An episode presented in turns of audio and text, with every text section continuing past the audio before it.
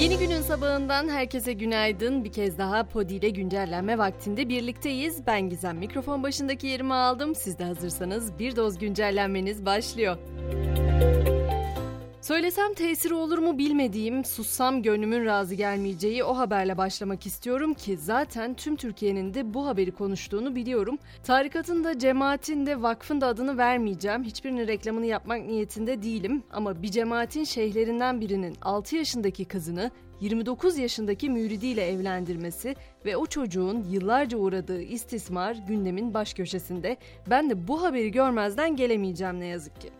14 yaşındayken gittiği doktor aslında o istismarı anlayıp polise haber vermişti o dönem ama başlatılan soruşturmada kemik yaşı testine 21 yaşındaki başka bir kadının sokulduğu ve olayın örtbas edildiği ortaya çıktı. O kız şimdi 24 yaşında ve işkence dolu yıllar sonunda ailesinden şikayetçi olarak evi terk etti, tecavüzcüsünden de boşandı ve şimdi adalet istiyor. Son olarak Aile ve Sosyal Hizmetler Bakanlığı davaya müdahil olduğunu açıkladı. Mağdur için de her tür hukuksal desteği sağlayacaklarını belirtti.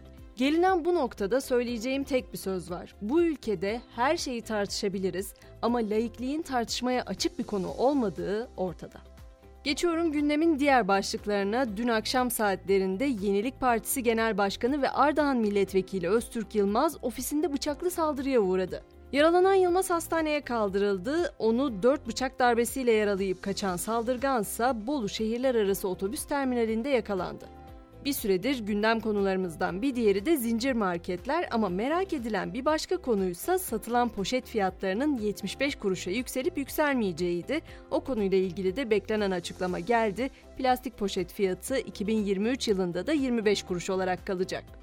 Yine cebimizi ilgilendiren bir konu motorine 1 lira 88 kuruş, benzine ise 2 lira 13 kuruş indirim geldi. İndirimle motorinin fiyatı 21, benzinin ise litre fiyatı 18 lira seviyesine geriledi.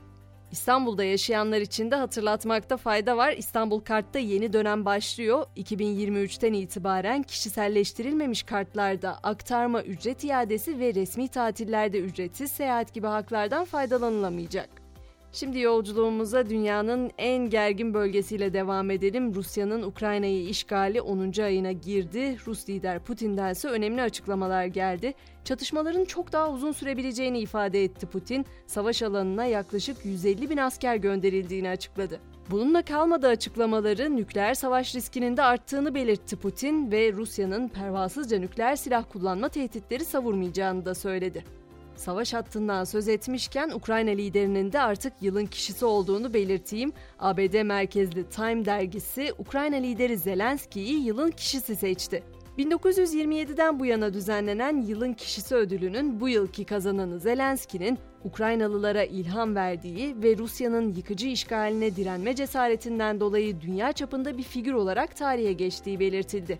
Fortune dergisinin geleneksel olarak her yıl belirlediği dünyanın en güçlü 100 kadını listesine ise bu yıl Türkiye'den girmeyi başaran tek Türk iş kadını oldu. Sabancı Holding Yönetim Kurulu Başkanı Güler Sabancı listede 81. sırada yer aldı.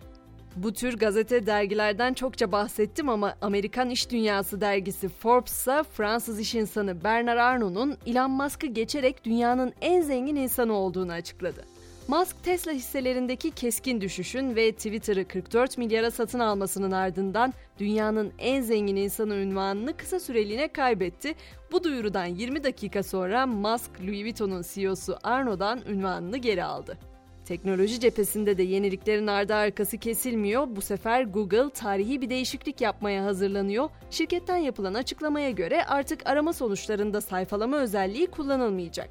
Yani kullanıcılar artık yaptıkları aramanın sonuçlarını aşağıda gördüğümüz o 1 2 3 4 diye sıralanan sayfalar halinde görüntülemeyecek. Bunun yerine kullanıcılar sayfanın altına doğru ekranı kaydırdıklarında devamını gör şeklinde bir butonla karşılaşacaklar. O butona tıkladıktan sonra da diğer sayfalara ulaşabilecekler.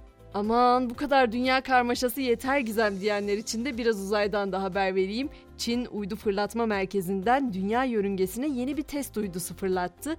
Başarılı şekilde yörüngeye yerleştiği açıklanan uydunun otomatik tanımlama sisteminin iletişim testi ve anahtar teknolojileri doğrulaması için kullanılacağı açıklandı.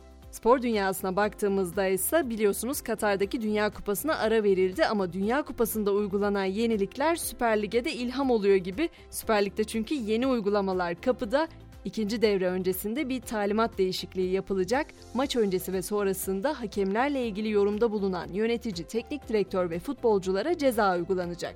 Ayrıca Dünya Kupası'nda uygulanan yeniliklerden olan çipli top ve yarı otomatik offside sisteminin de Süper Lig'de kullanılabilmesi için çalışmalar yapılacak.